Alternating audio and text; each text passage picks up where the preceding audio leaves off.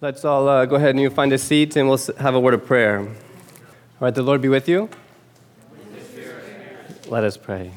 Father, we ask that you would come and be with us, that you'd send your Holy Spirit to enlighten our, our minds so that we could know you more, that you would soften our hearts so that we could receive what you'd have for us this morning, that you open our ears so that we could hear you speak to us. We pray most of all that all, everything that you say uh, to us here would encourage our hearts so that we might offer up an offering of sacrifice of praise and thanksgiving as we move from here uh, to our liturgy and to our worship. We ask that all of our lives would be an offering of worship unto you. In the name of the Father, Son, Holy Spirit. Amen. So welcome to our, uh, our, our catechism class. This is the fifth Sunday for us in covering the sacraments, the Christian sacraments. It's the second Sunday in covering the Eucharist. All right, so last week, we covered the Eucharistic liturgy that we have, uh, that we use on Sunday. So Father Michael was here, and he walked us through uh, the liturgy. And, and I think it's incredibly important uh, that we did that, because I think it's incredibly important that we situate all of our theology, especially our theology of the Eucharist, within the context of worship. All right? I mean, as Anglicans, and I know you've probably tired of us saying this over and over again, but if you want to know what we believe, come worship with us. This is where you will see what we believe is in our worship, and it's it's embedded in our liturgy.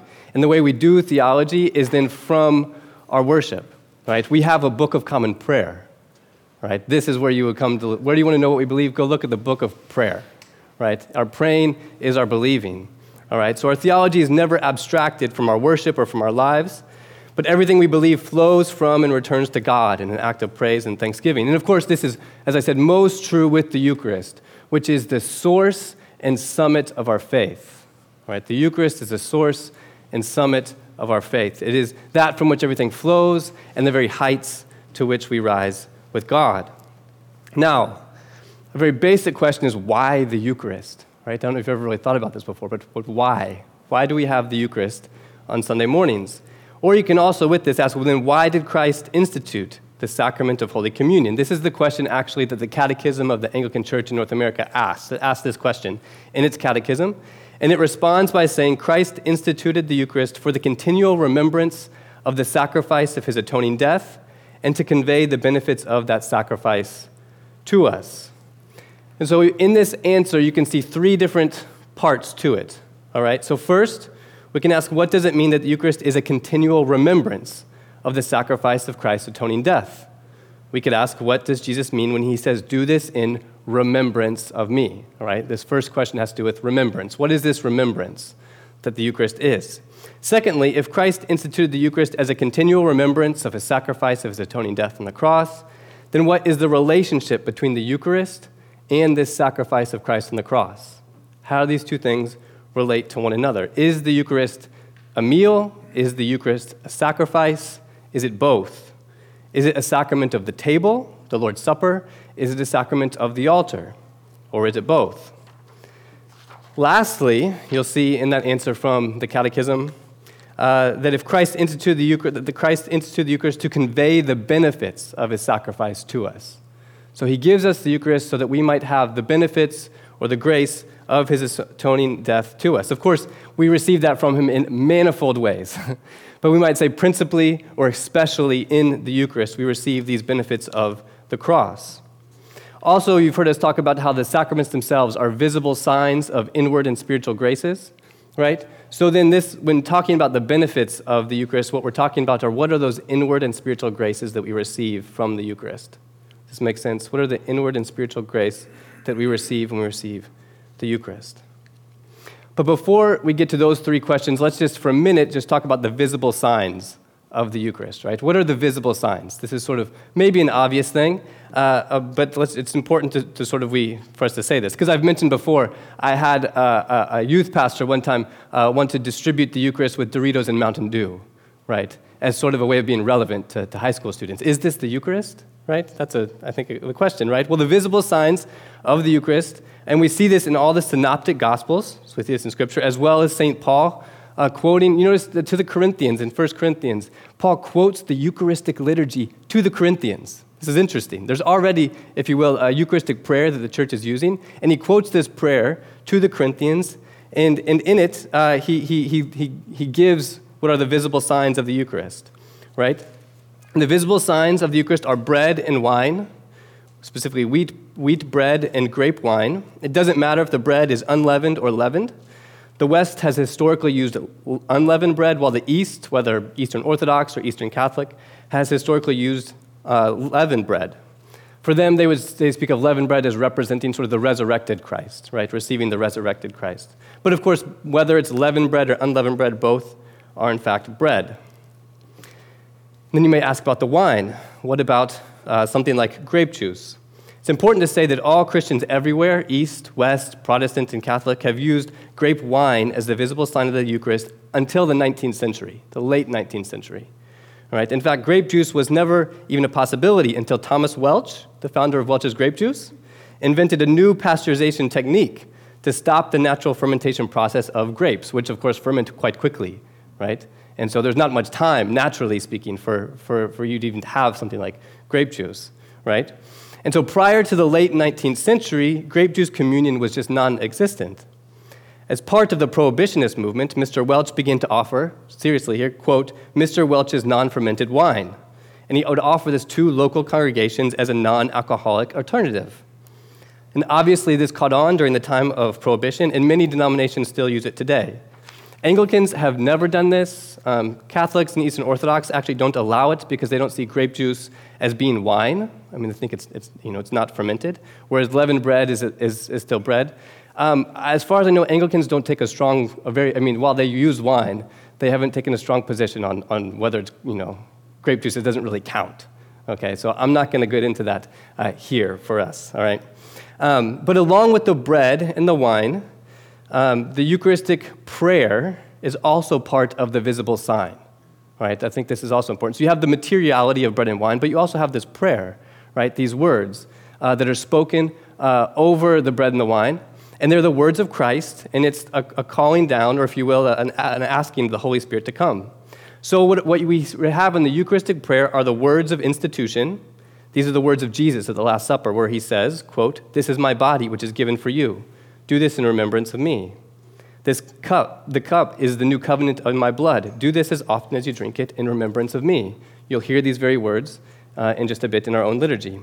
And then there's the epiclesis. The epiclesis is the calling down or the request of the Holy Spirit to come upon the gifts so that they might be sanctified, thus making them the body and blood of Christ.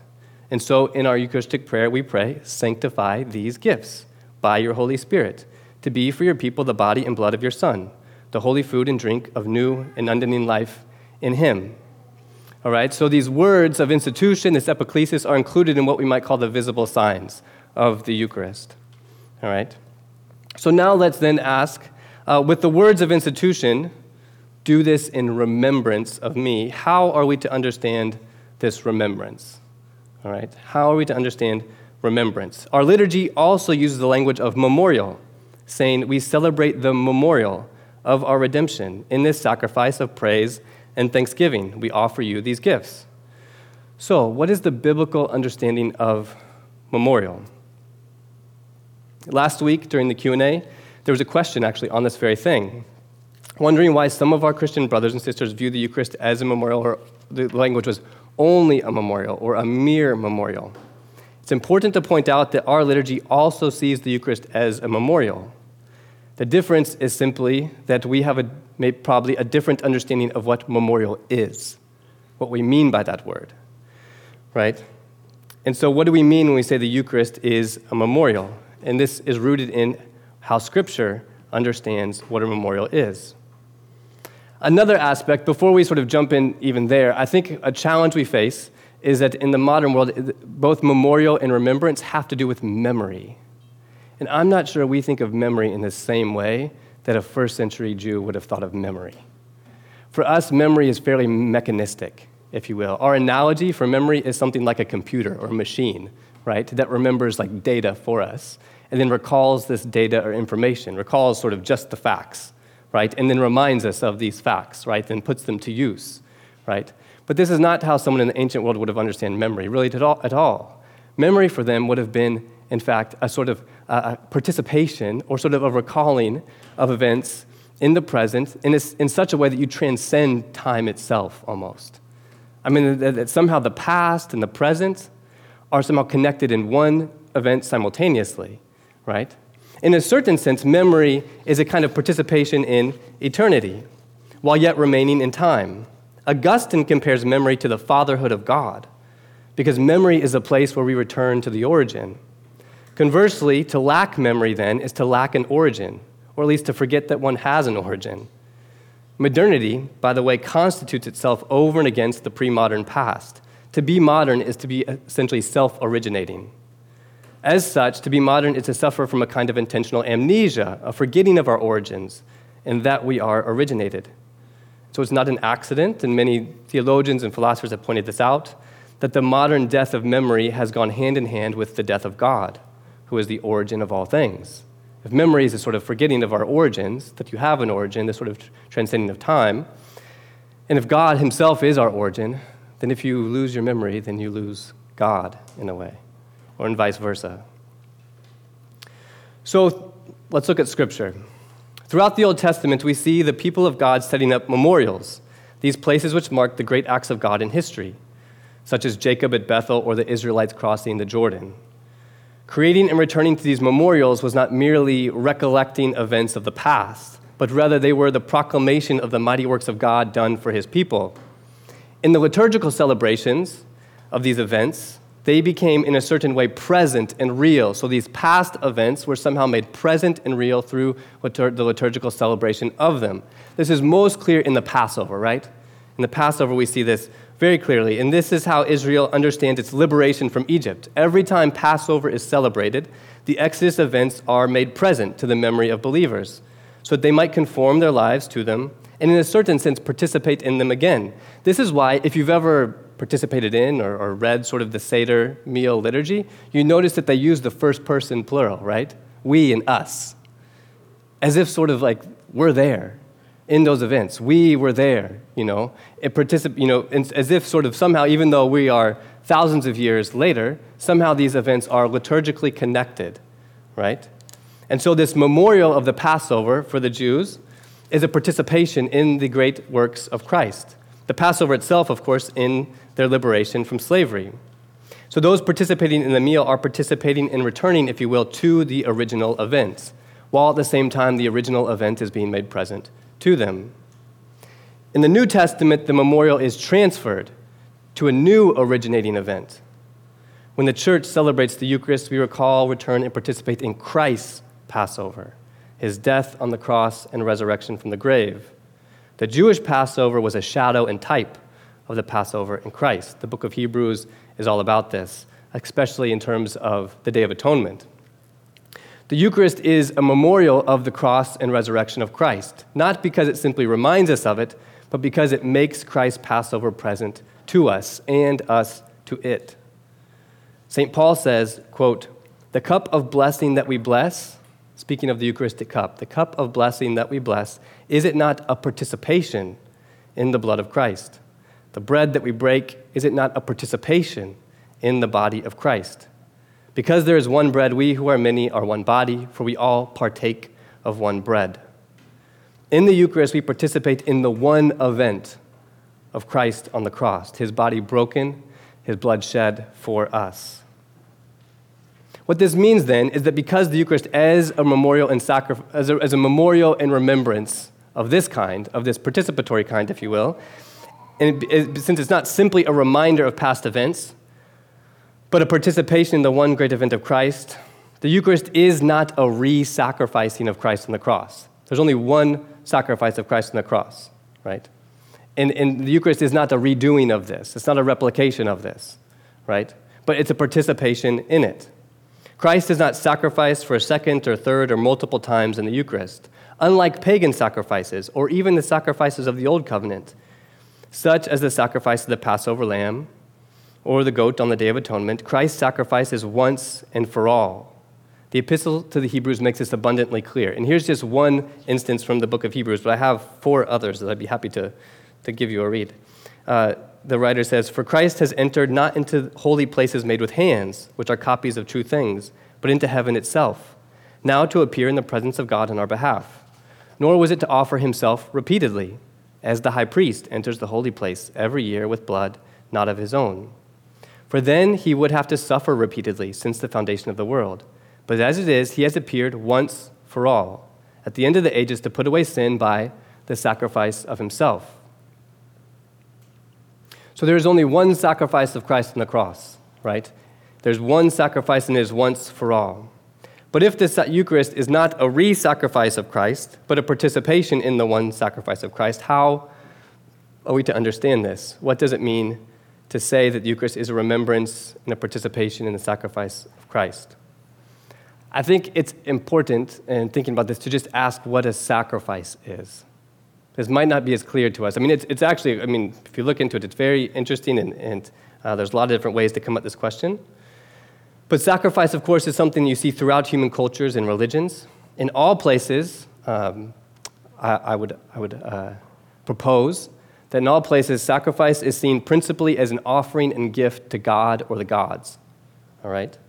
In the first instance, a sacrifice is not about destruction or immola- immolation. That's the technical term, immolation, but rather about giving life and receiving life from God. And this is why, materially speaking, and this is true in the Bible as well, a sacrifice is a sacred meal between God and man, a meal where man believes he is entering into communion with God. Either man looks upon the meal as an offering to God, or else he supposes that God is there as his table companion. Inversely, it is God who is admitting him to his own table, even to extend where he not only, even to the extent where he not only furnishes the food, but is actually that food himself. And if we look at the sacrificial system of the Old Covenant, of which the sacrifice of Christ is the fulfillment, we see that his sacrifice was placed on the altar, right? It's placed on the altar. It's then burned with fire, and then it rose to heaven. The psalmists often speak of this, this rising to heaven, right? And God sort of breathing it in, which is sort of consuming the sacrifice, right? Eating the sacrifice. Of course, we also know, and Scripture makes this abundantly clear, God does not need these sacrifices, right? He's the one that provided the whole of it. So he doesn't need them for his own survival, but rather there's these acts of worship, right? But, there, but when the sacrifice is burned up, it's seen as its offering of, to God. Something, sometimes nothing was left over, such as in the Holocaust offerings or the offerings given on the Day of Atonement, where all was either burned up or, in the Day of Atonement, some was sent away alive as a propitiation for the sins of the people. And so all, in this sense, was consumed by God. However, if something was left over, it was consumed and eaten by the priest, who represented the person offering it, or it was consumed and eaten by the person himself.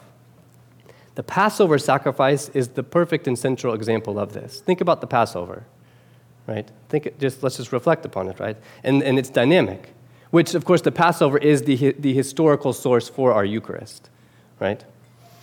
In a, at the Passover, the sacrificial lamb is slain. During the, the feast of the Passover, blood filled the streets of Jerusalem, and this blood was placed over the doorpost of each house, as it was at the first Passover.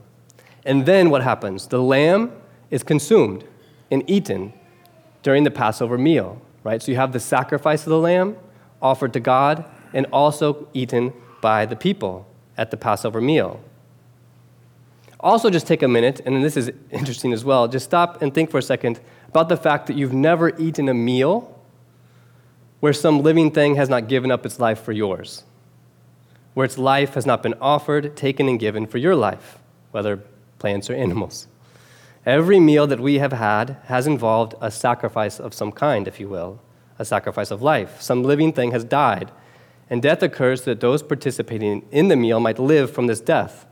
In this sense, in a certain sense, every meal is like a sacrifice, right?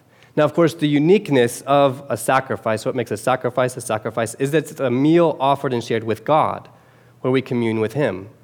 But every meal, in a certain sense, involves this sacrifice of life, right? So the point being is that every meal, in a certain sense, is a sacrifice, and a sacrifice sort of finds its own end within this meal of communion, right? And if this is the case, then the sacrifice of Christ on the cross, where his body is broken and his blood is shed as the true Paschal Lamb for our sins and for the sins of the whole world, this sacrifice is not complete until it is consumed. The sacrifice of Christ on the cross is not complete. It is not a complete sacrifice until it is consumed, like the Passover lamb in a meal. until it is eaten as a meal of communion. The sacrifice of Christ terminates not in some theory of atonement, but in the Eucharist. This is precisely what Saint Paul says to the Corinthians when warning them regarding the seriousness of the Eucharist. He writes, quote, "Christ, our Passover lamb, has been sacrificed for us." And what's his next line? "Therefore let us keep the feast." Christ has been sacrificed for us, therefore let us eat. Let us keep the feast. Not the old festival of the Passover, not the old leaven, he says, but the new leaven of sincerity and truth. This new leaven that Christ is, this unleavened bread, excuse me, of sincerity and truth that Christ is. Later to the Corinthians, Saint Paul will say, "Consider the people of Israel. Are not those who eat the sacrifices participants in the altar?" So you see how by eating the sacrifice, they participate in the altar, right? And then he goes on, "What do I imply then? That food offered to idols," and now he's talking about pagan sacrifices, "is anything, or that an idol is anything? No, but rather I imply what pagans sacrifice they offer to demons and not to God. I do not want you to be participants with demons. You cannot drink the cup of the Lord and the cup of demons. You cannot partake of the table of the Lord and the table of demons." Notice that what he's speaking of here, he's, he's, he's toggling sort of back and forth between a table and an altar, right? Of the, of the, the in terms of both the Jewish sacrificial system, the pagan sacrificial system, and he's all of this is within the Christian Eucharist, right?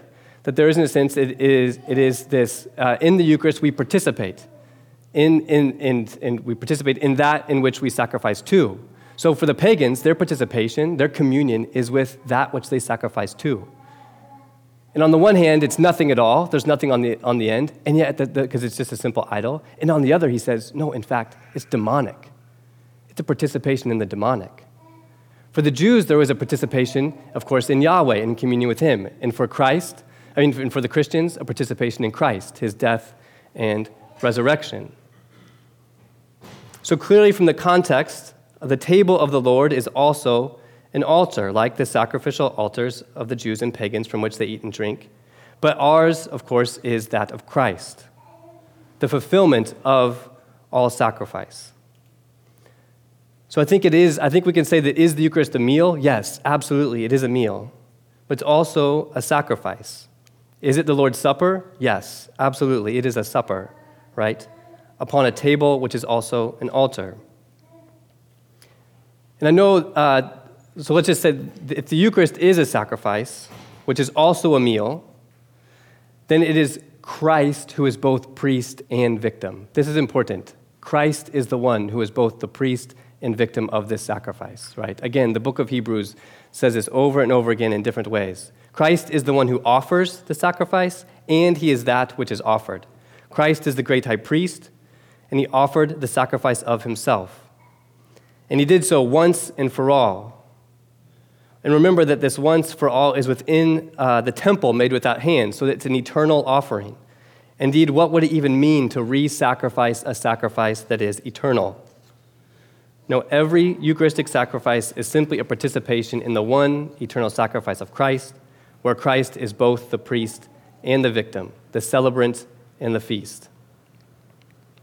And being around uh, here in this church, you may have heard someone refer to the bread of the sacrament as the host. Have you heard this term ever used, that the bread is the host?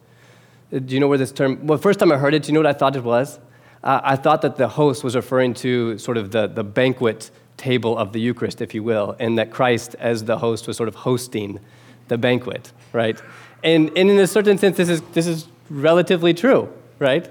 So, you know, at the table of the Lord's Supper, Christ is the host, right? However, the word host used in this context comes from the Latin hostia, which actually means sacrificial victim, right? And so this is a term that sort of is used throughout different uh, churches in, uh, uh, to, to speak of the bread uh, which we receive uh, in the Eucharist. But then it's also important to say uh, what kind of, of sacrifice is the Eucharist, right? Because if you remember the Old Testament, there are many different kinds of sacrifices, right? Um, and this is, a, this is a question, of course, that will go beyond uh, today, as we're already sort of getting uh, close on time. Obviously, the death of Christ on the cross is a propitiation for our sins, and it is an atoning sacrifice.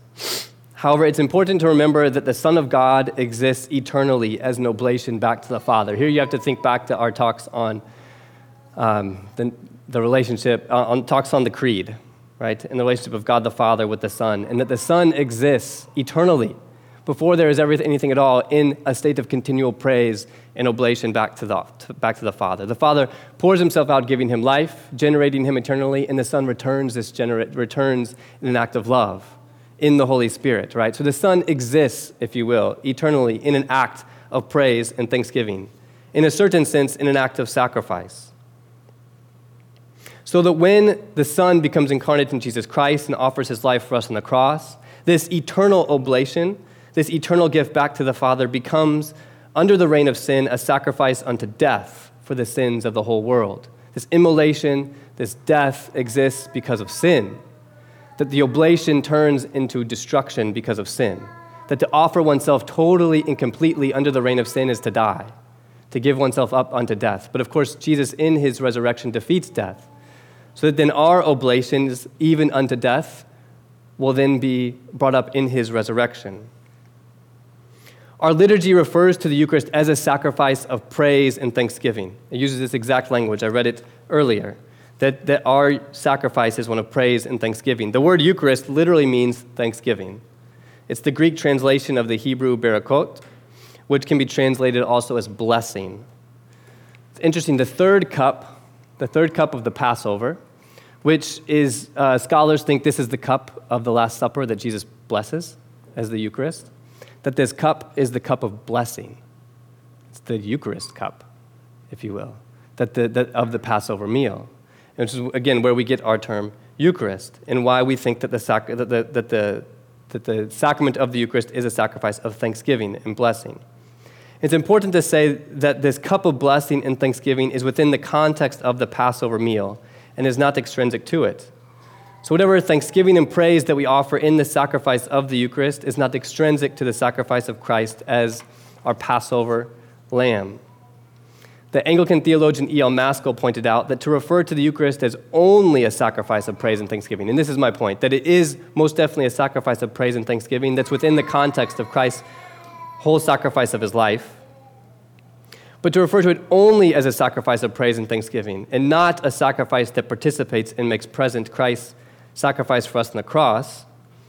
Now, I might add that this is, is, is, is, is what Calvin proposes, that that to do to, to propose that it's only a sacrifice of praise and thanksgiving ironically turns the Eucharist into a human work. I mean, think about this. How could we offer a praise of, of thanksgiving, a sacrifice to God, in any way that's apart from the sacrifice of Christ on the cross? Right? It somehow has to only be made possible and participate in the sacrifice of Christ on the cross. Otherwise, it just becomes our own work. Right? So this sacrifice of praise and thanksgiving, which the Eucharist is, is made possible by Christ's work on the cross. So, um, now let's spend just five minutes now speaking about the sort of the grace that we receive, the benefits and grace from the Eucharist. We said that it's it's this remembrance of Christ's work on the cross, right? And this remembrance is a participation in his work on the cross. It's not our own work. It's not a re-sacrificing. It's simply a reception and participation in what Christ has done, in this eternal sacrifice, right? And so the Eucharist is simply a participation in the one sacrifice of Christ.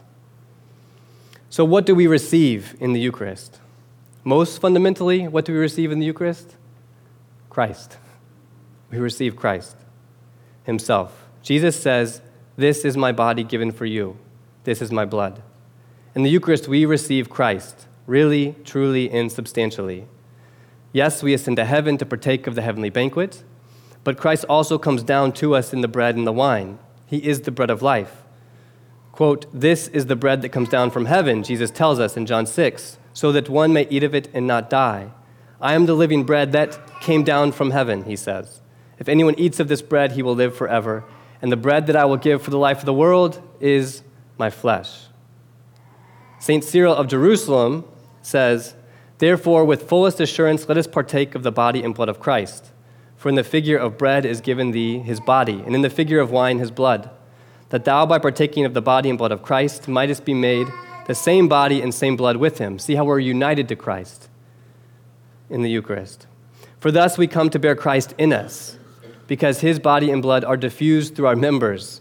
Thus it is that according to the blessed Peter, we become partakers in the divine nature. So in receiving the Eucharist, we receive Christ and partake of his nature. This is not to say that the Eucharist as bread and wine is not also symbolic. It is still symbolic. The, we're not opposing, right, the real presence of Christ and the symbolic nature of the Eucharist. It's both. The bread and wine are some, and Peter, Paul, excuse me, Paul uses this, the symbolism of bread to speak about the meaning of the Eucharist, about, talking about how the, how the bread is made up of these different grains, and all the grains come together to make one loaf. So the church, when it receives the Eucharist, are the many grains that come together as one loaf and one body, right? And so the, the Eucharist is most definitely, the bread and the wine are symbolic. But to say that doesn't mean that Christ isn't really present, right? And there's no reason to oppose these two things. It's both symbolic of the body and blood of Christ shed for us, and it gives us the, this body and blood of Christ. Again, to quote Saint Cyril of Jerusalem, and this is from his, his um, catechetical lectures in the fourth century. He, he writes, "Contemplate, therefore, the bread and wine not as bare elements, for they are, according to the Lord's own declaration, the body and blood of Christ. For though the sense suggests to thee, let faith establish thee, judge not the matter from taste, but from faith. Be fully assured without misgiving that thou hast been vouchsafed, that thou hast received the body and blood of Christ. What seems bread is not really only bread, though bread by taste, but the body of Christ. And that what seems wine is not wine, though the taste will have it so, but it is the body of Christ." And what this means is that we can receive the body and blood of Christ only in faith. That to, the, that to the, our sensible eyes, it, it's just bread and, and wine, right? I mean, materially speaking, it's just bread and wine, right? So the question, are we going to be materialists about this? Is it just bread and wine, right? Or will we see that Christ himself is present through the eyes of faith? To the eyes of faith, this bread is the bread of life. As our bodies are nourished by bread and wine, so our souls are fed by the body and blood of Christ. And so what this means is that if we are united to Christ, who is both the great high priest and the Lamb who was slain, the church in and through Christ then uh, receives the benefit then of, of through Christ offering this sacrifice uh, as well. Even more, the church herself being united to Christ is this sacrifice with Christ. She herself, you will, if you will, is offered to God as a sacrifice. And here's Augustine, right? No uh, uh, um, unknown theologian. Augustine says, "The whole redeemed community, that is to say, the congregation and fellowship of the saints, is offered to God as a universal sacrifice through the great high priest who offered himself in his sufferings for us, so that we may be the body of so great a head." And again, he writes, "This is the sacrifice of Christians, who are many making up one body in Christ. This is the sacrifice which the church continually celebrates in the sacrament of the altar." Let me say that again. This is the sacrifice which the church continually celebrates in the sacrament of the altar, a sacrament well known to the faithful, where it is shown to the church that she herself is offered in the offering which she presents to God. That's Saint Augustine, in the City of God, Book ten. That the church herself is offered because she's united to Christ, right? It's Christ who's principally and most fundamentally offered, but because we are Christ's body, we are offered with him. This is seen actually in our liturgy, when we bring for when when when the ushers bring up right the, the the the offerings, right? The ushers bring up the offerings, and these offerings are presented to Christ. And then with them, this in, a, in the ancient church, these these offerings were set on the table, and the bread and wine was brought forth too. All of this was brought forth from the congregation, representing the whole of their lives. And this bread and wine with the offerings was all set on the table, and then offered to God, right? So the church is offered to God in Christ. We become the sacrifice of Christ, a sacrifice offered to God for the life of the world. Saint Paul says that we're to be a living sacrifice to God, that our lives are to take the form of sacrifice. Our lives are to, in this sense, be a living Eucharist. When Christ became man, though he was in the form of God, he took the form of the servant. And Augustine says, it was this form, the form of the servant, that he offered to the Father. And in this form he was offered, because it was under this form that he is the mediator. In this form, he is the priest. In this form, he is the sacrifice. And Augustine then goes on. Thus the apostle first exhorts us to offer our bodies as a living sacrifice, holy and acceptable to God, as the reasonable homage we owe to him, and not to be conformed to this age, but to be reformed in the newness of mind to prove what is the will of God. And then he goes on, because we ourselves are that whole sacrifice. So the whole sacrifice of Christ includes our sacrifice, our, the sacri- our own sacrificial lives. In fact, if it didn't, think about this, if it didn't include it, then our sacrifices would be our own work. If our sacrifice to Christ, if we weren't included in the sacrifice of Christ, then whatever sacrifice we offer to God would just simply be our own, right? But but precisely because our sacri- precisely because our sacrifice is part of the whole sacrifice of Christ, we can say that it is only Christ that gives, and we are included in that, that gift that Christ gives. Or that Christ gives in such a way as to include us. The whole sacrifice of Christ includes the sacrifice of our lives. Our lives, then, are to be an extension of the Eucharist in the world. And the Eucharist itself teaches us how to do this, how to be an offering to God in the world. Again, quoting Augustine, this book ten of the City of God is just filled with um, different ways to think about uh, sacrifice. And he writes, thus Christ is both the priest himself making the offering and the oblation. This is the reality, and he intended the daily sacrifice of the church to this, to be the sacramental symbol of this. Here he's referring to the daily morning prayer and Eucharist that we do uh, throughout the week, that Christ intended the daily sacrifice of the church to be the sacramental symbol of Christ's own offering and oblation. For the church, being the body of which he is the head, learns to offer itself through him. This is the true sacrifice. The sacrifices of the saints in earlier times were many different symbols of this. So just as the Eucharist flows out into the world through the lives, the living sacrifice of the church, so our lives then return back to God in a sacrifice of praise and thanksgiving. And all this is included in the one sacrifice of Christ on the cross. It's not a re-sacrifice.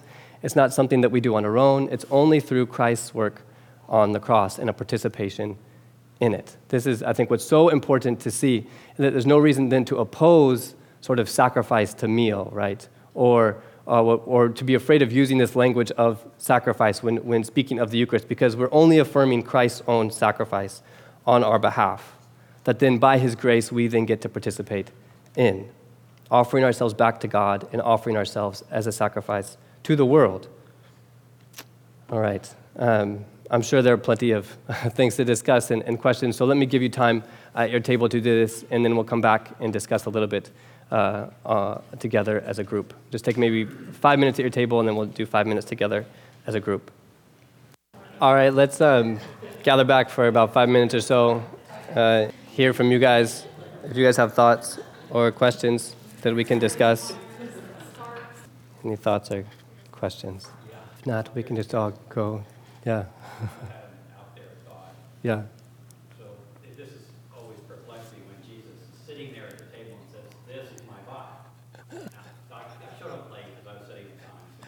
Yeah.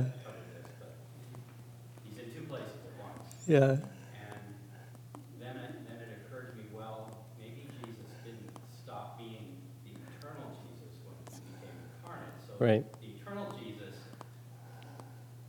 made that bread yeah. is part of the eternal right. body. Um, is that?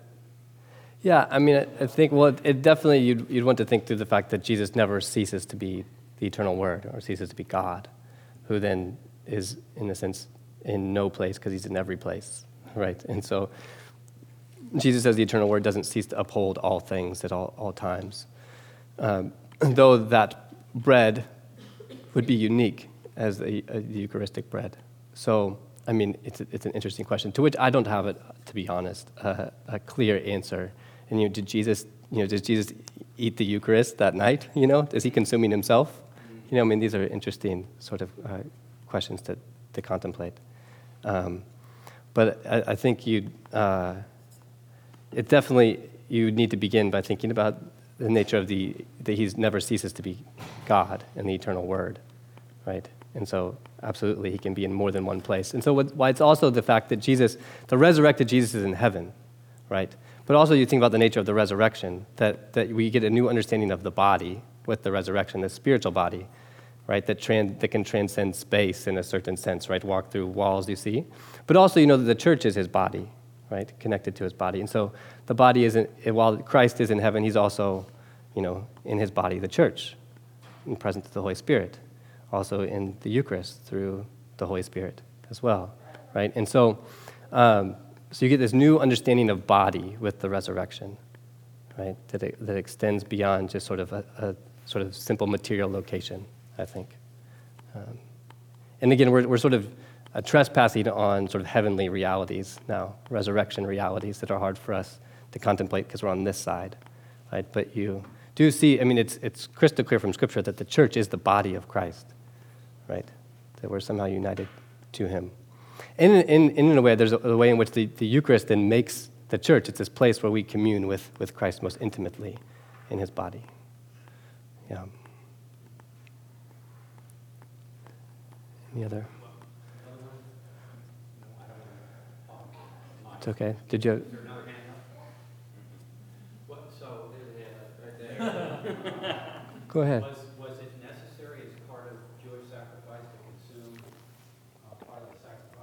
Well, I think what I was trying to say is that it was always consumed, whether wholly by God, these were the Holocaust offerings, are consumed wholly by God, or consumed partly by God and partly by, you know, the one doing the offering, whether the, the priest standing in for the offer or the offerer himself.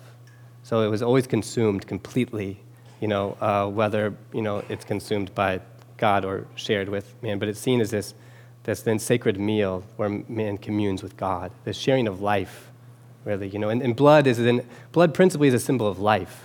It's, of course, also a symbol of death, right? And so these covenant meals, right, this this lamb would be slain, you know, and so the, this Passover is a covenant meal.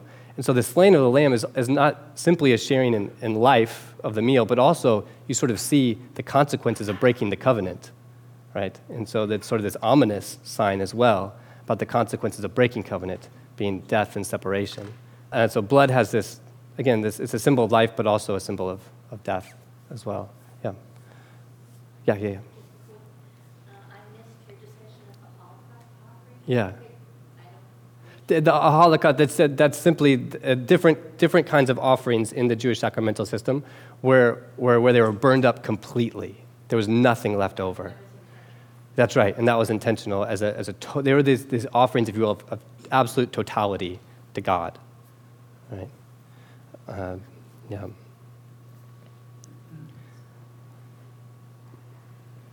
Yes. Is the bread and wine an incarnation of the second member of Trinity? An incarnation. I don't know if I'd want to use the word incarnation. You know, I mean, uh, and so is is Christ really present? Yes. So the, the question is, is, it, is Christ really and truly present? And this you find, this the real, the real and true presence of Christ, this is the Anglican language to, to explain it. And, and you'll find that throughout, whether you, different sort of views on sort of the specifics of what really and truly present mean, you'll find different differing views of that within the Anglican Church. But this language of really and truly present you'll find throughout, um, all the way from sort of the Reformed Anglican world to the more like Anglo-Catholic, Anglican world, all of them will use the language of really and truly present. So that's what I feel confident saying, that Christ is really and truly present. If you want to ask me more specifically in another place, we can talk about that. But here for this class, Christ is really and truly present, and we rec- which means we receive Christ in, in the Eucharist. Yeah. Um, great. Well, let's say a word of prayer to close, and uh, and then go into worship. So the Lord be with you. Let us pray. Father, we ask that you would um, help us to contemplate these mysteries as what they are. They are mysteries uh, to which you have given us just a glimpse of the depth of who you are, of the depth of your love for us, the gift of yourself for us. This is what we receive and most need, is the gift of you um, for our own life. So we ask that you, uh, through the grace of your Son and the gift of the Holy Spirit, would receive our offering to you, that you would receive our lives uh, back to you, and that we would be an image of your Son uh, in the world, and that now we would enter into uh, worship of him, offering ourselves uh, to you as a sacrifice of praise and thanksgiving. In the name of the Father, Son, Holy Spirit. Amen.